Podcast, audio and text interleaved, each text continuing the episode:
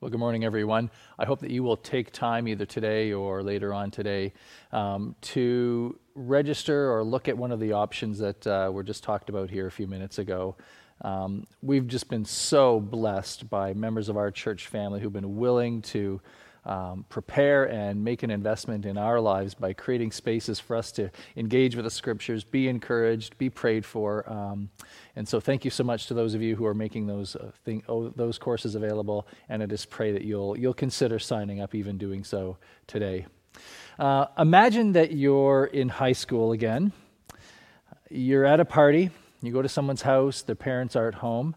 And it starts out with a few friends, and about two hours later, there's 200 people filled the house, completely filled the property, and uh, some, some neighbor calls the police, breaks it all up. It, it's quite a night. And you're going to retell this story two different times. Your friends are going to ask about it the next day at school, and so you tell them about what happened. You tell them about who was there and maybe how wild it got and what happened when the police showed up.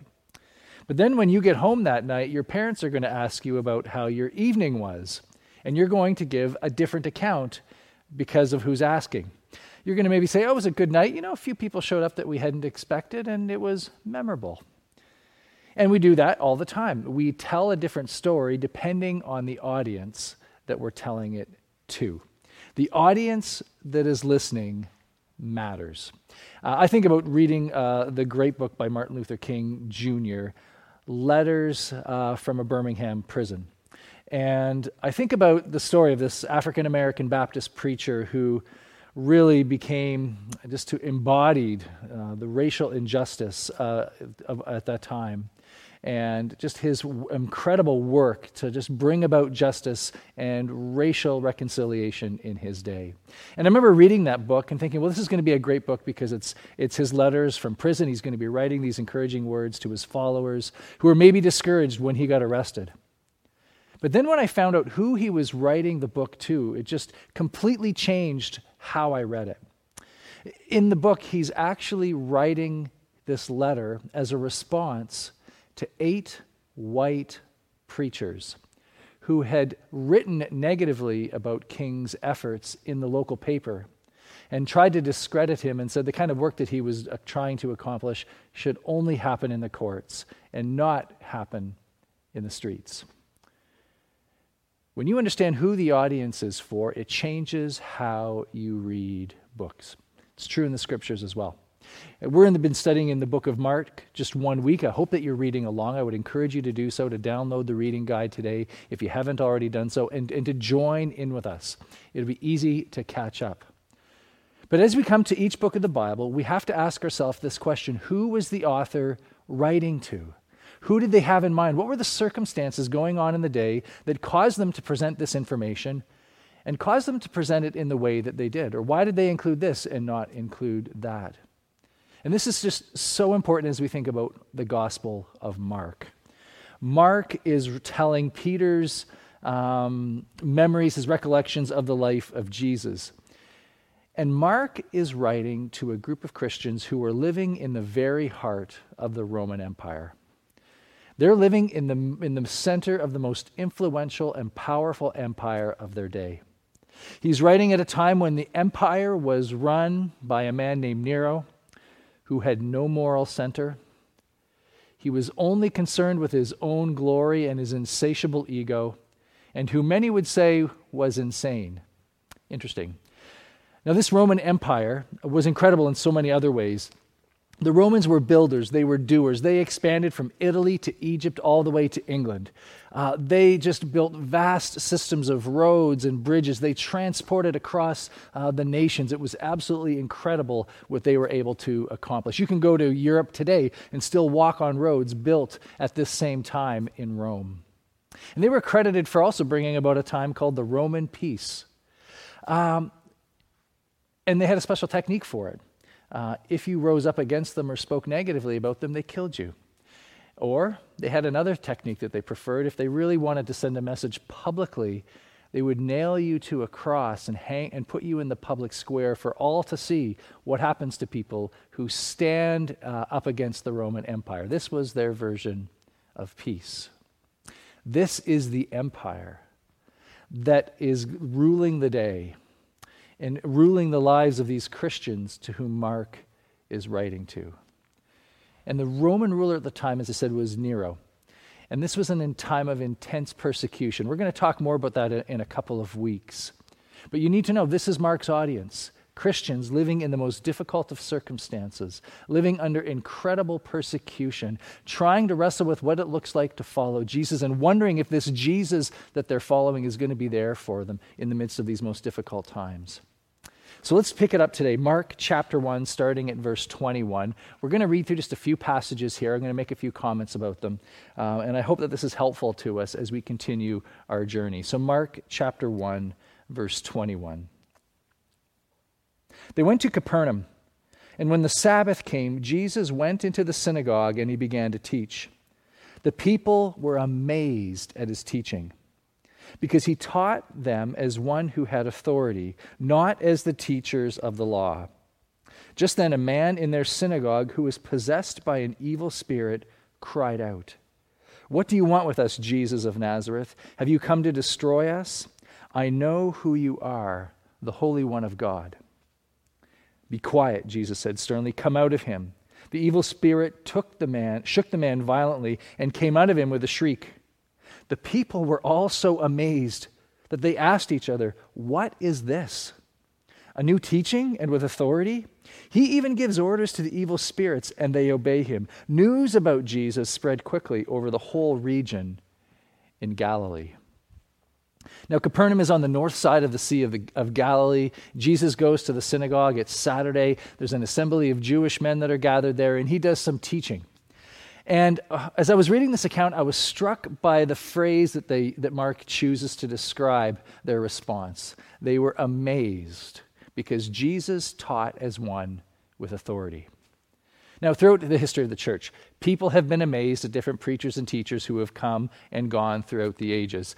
Um, people who had different techniques, people who pushed the envelope, people who tried new things. Uh, if you grew up in church, you watched this happen. Maybe you, you grew up and you saw your preacher was in a full suit and they preached from a, um, from a, a, full pulpit, and then maybe they dropped the tie, and then they got a music stand, and you've seen all kinds of changes. They got PowerPoint presentations and all kinds of object lessons, and it's changed. That's not at all what Mark is talking about here. When Jesus was teaching, the people were amazed not because of his technique, because he was explaining their very lives to them. He was able to understand and perceive what was going on in their heart of hearts and to speak to them about it in a way, well, that it was amazing. It was amazing. He taught with authority, and the word authority has the word author in it. Because Jesus is the author of their lives, He's the author of their faith. He's able to perceive and understand and speak to the very heart of each of these individuals. It reminds me of the story in John chapter 4, where Jesus is having a conversation with the woman at the well. And after they're done, she runs into the village and she says, Come and meet the man who told me everything about my life. This is what's going on in this story that Jesus has the ability to speak to us and see what's really going on. And we hope that even as you're reading through the scriptures, you'll get a sense that the Lord is doing that for you. Now, the other thing that happens in this, in this brief encounter is that Jesus uh, encounters a man who's possessed by a demon and he casts the demon out.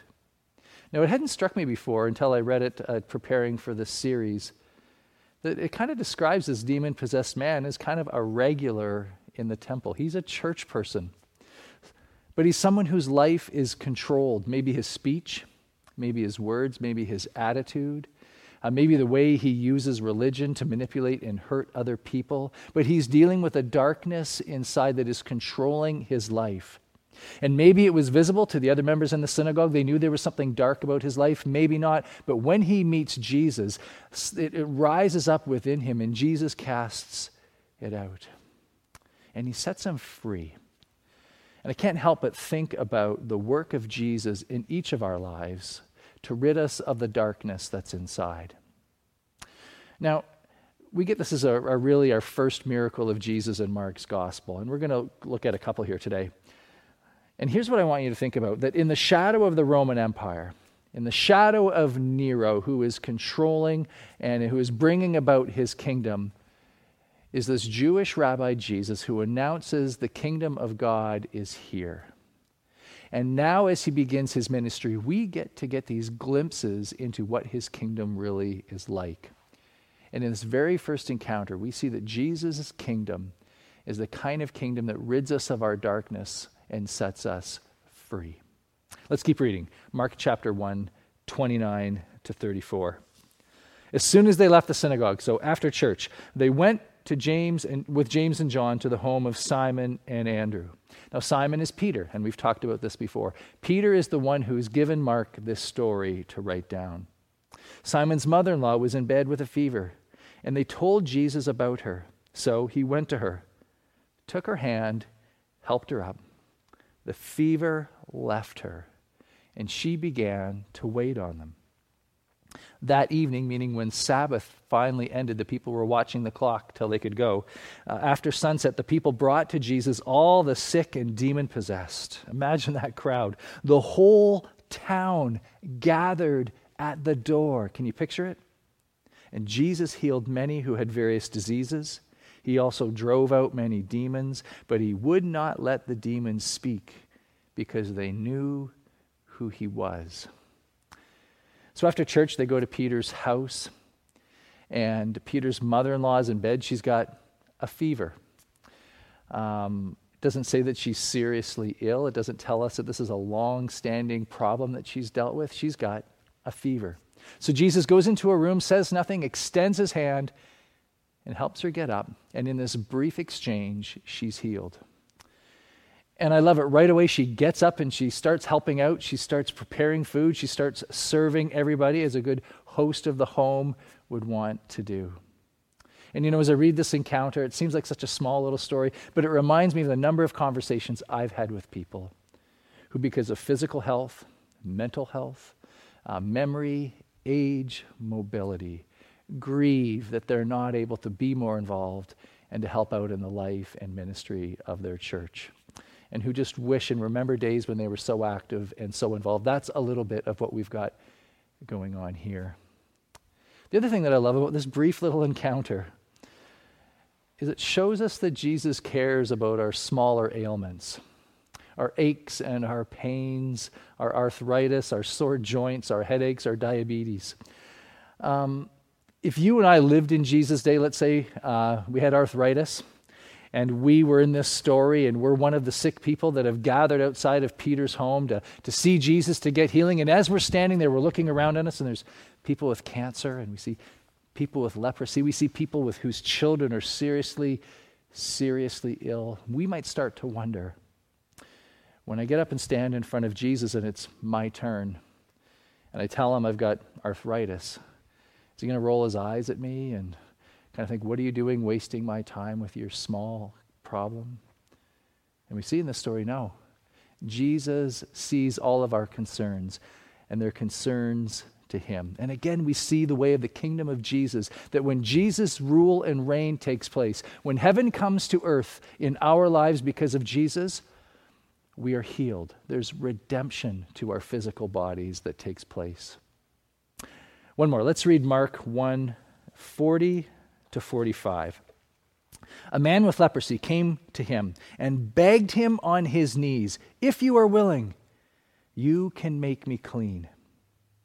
Filled with compassion, Jesus reached out his hand, think about this, and touched the man.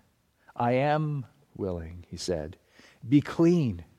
And immediately the leprosy left him and he was cured. Jesus sent him away at once with a stern warning. Can you picture Jesus giving a stern warning? See that you do not tell this to anyone, but go. Show yourself to the priest. Offer the sacrifices that Moses command, commanded for your cleansing as a testimony to them. Instead, he went out and spread and began to talk freely, spreading the news. As a result, Jesus could no longer enter a town openly, but stayed outside in lonely places. Yet the people still came to him from everywhere. Now, leprosy was a general term uh, used to describe various skin diseases. Uh, but if you had leprosy, you lived in isolation because it was contagious. You would have to leave your family, and not just for a 14 day quarantine, forever. There was no cure for leprosy. You could not attend worship. You could not go to birthday parties. You could not walk your daughter down the aisle. You could not go to family funerals. You lived an, a, a, a lonely, lonely life. Now, there's some wonderful details in this story that I just want to point out to you this morning as we kind of just work through this gospel story together. Because they tell us so much about what Jesus is really like and what it would be like for you and I to meet him face to face. And for maybe those of you who don't have faith or aren't sure what to do with Jesus, I hope these little details will help you understand what he is like. The first I love is that Jesus heals this leper by touch. He heals others with words, but he chooses to heal this man by reaching out and touching him. And as I kind of imagine it in my mind, I picture the leper pulling back just out of instinct, knowing that no, no, you cannot touch me. It will be bad news for you. But Jesus chooses this personal uh, powerful act of human contact to heal someone who's not had contact for so long. Second, the man asks Jesus, you know, oh, if you're willing, you could heal me. And Mark says that Jesus was moved with compassion. Now, the word here describes literally bowels, uh, that Jesus was moved deep down in his guts with compassion for this man. A man who had been repulsive, a man who would have been seen by people as a threat, a man who probably for most people in that village he was forgotten he's out of sight out of mind I, we don't have anything to do with him anymore and now he's just in our distant memory but to jesus he's someone who matters and when jesus sees him and hears his call for help he's moved to, his, to the very core of his being with compassion for him that the man's pain, that the man's circumstances are felt deeply by Jesus. And I would say to you today if you are feeling forgotten, if you are feeling alone, and maybe you feel like everybody has just passed you by, this passage reminds us that for people in this circumstance, Jesus feels your pain right in his guts. Now, the final detail I love about this are the instructions that Jesus gives to this guy eh, to go through in terms of the process of presenting himself to the priest and making an offering. Why? Why would Jesus do this? Well, obviously, it's instructed to do so in the scripture. But I think there's another reason. And I think what Jesus is saying to this guy is do it because you can. I want you to go through this process. I want you to show up at the synagogue. I want you to go meet with the priest. I want you to go over to the table and give your offering. Why? Because you can. Now, some of you have had seasons in these last number of months where you had to isolate for 14 days. 14 days. And that's a long, a long time. And when that 14 days was over, I bet you get out of the house right away. Why? Because you could. You went for a drive, you went to the store. Did you need something? Maybe. But you just wanted to go because you could go out again. I think that's what Jesus is saying to this man. He's inviting him into the life that everybody else has. Go on out. This is an invitation to enjoy the freedom that Jesus has given to him. Well, why am I going on about all these details? Because I want you to know about the kind of person that's inviting you to follow him today. What's he really like? What's in his heart? What's it going to be like when you come to him in prayer, when you come to him in your time of need? What's it going to be like when he calls you to give your life for Him, what is He going to be like in that moment? Now, there's one more section I want to look at here, and some of you are thinking, oh, you skipped a section. You skip that whole section where Jesus prays. Well, probably because it's not that important. Jesus prays, big deal. That's what we would expect Jesus to do. Not at all. We're going to look at this next verse because I think it's the most important verse in this entire section of verses that we're looking at today. Let's look at Mark 1, starting at verse 35. Very early in the morning, while it was still dark, Jesus got up, left the house, and went off to a solitary place where he prayed.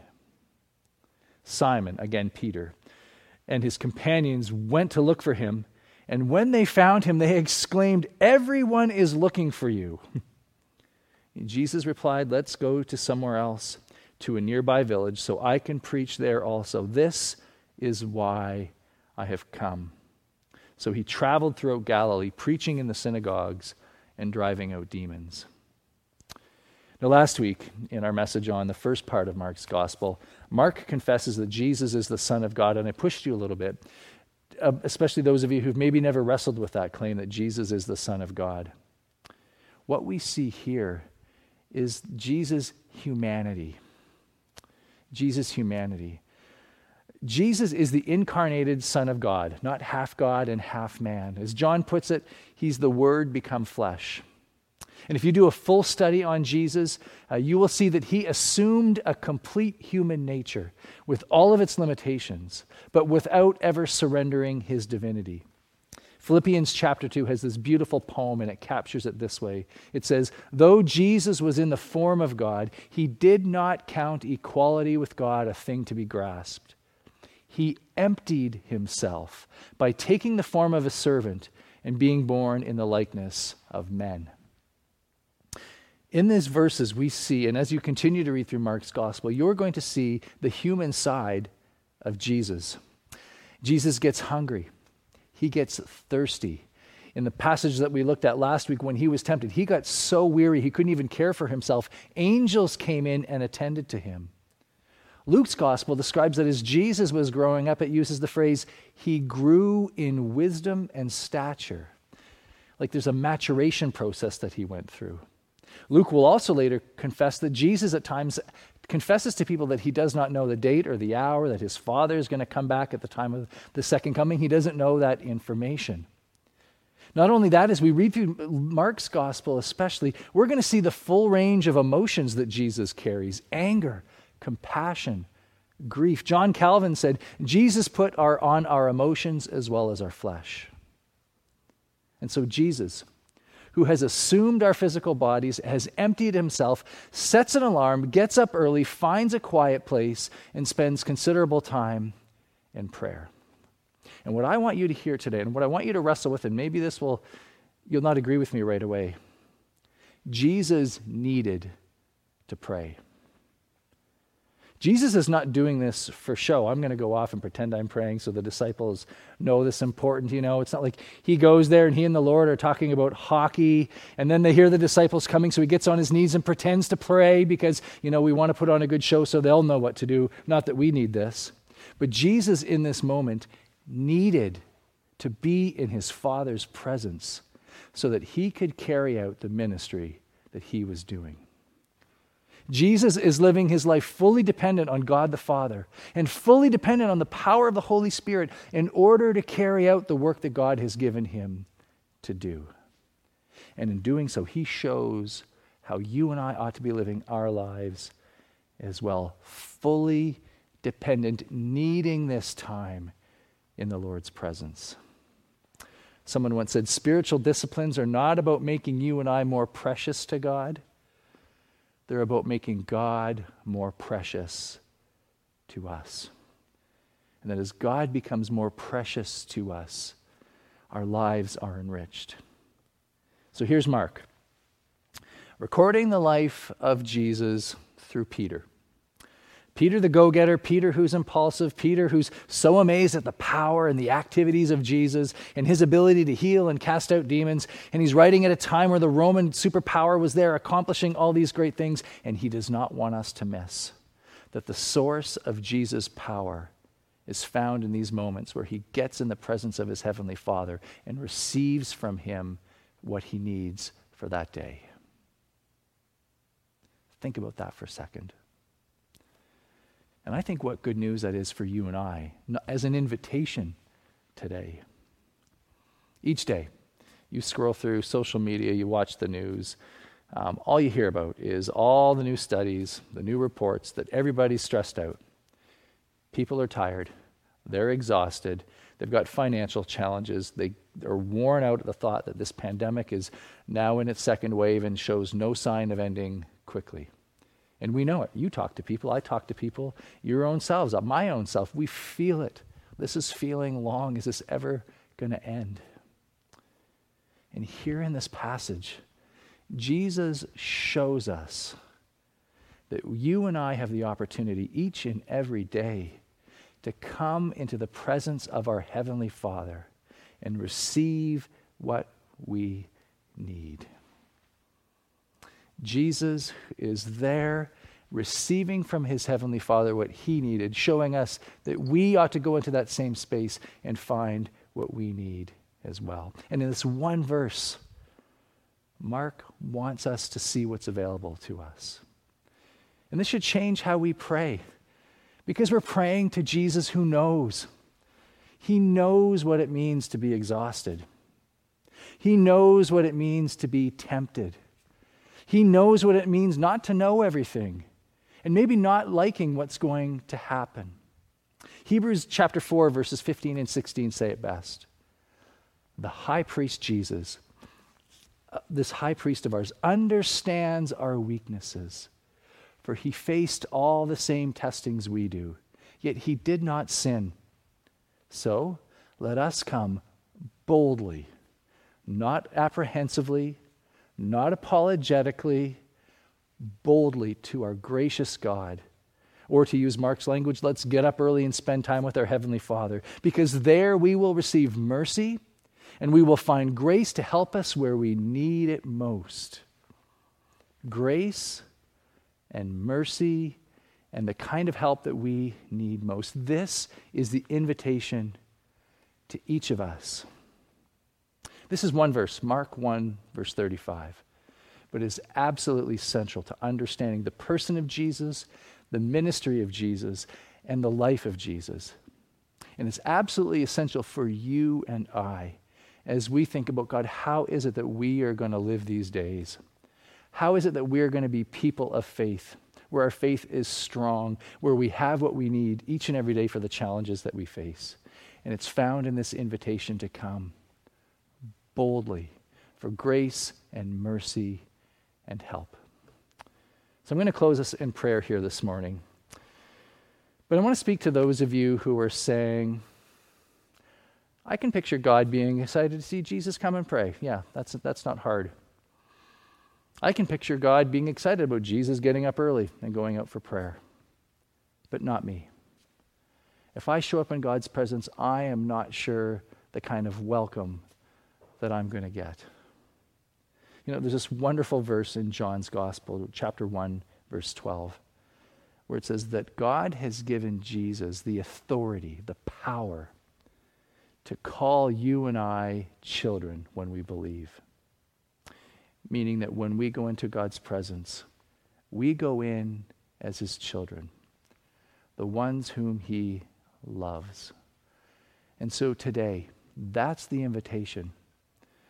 You get to go into God's presence as one of his children, to your heavenly Father who loves you, who is inviting you to come. He's got grace, he's got mercy, and he's got help for each of us. Let us pray. Father, today, it's, it's hard to get our minds around this invitation that you extend to us. Lord, that you would invite us to come, Lord, not as enemies, but as children.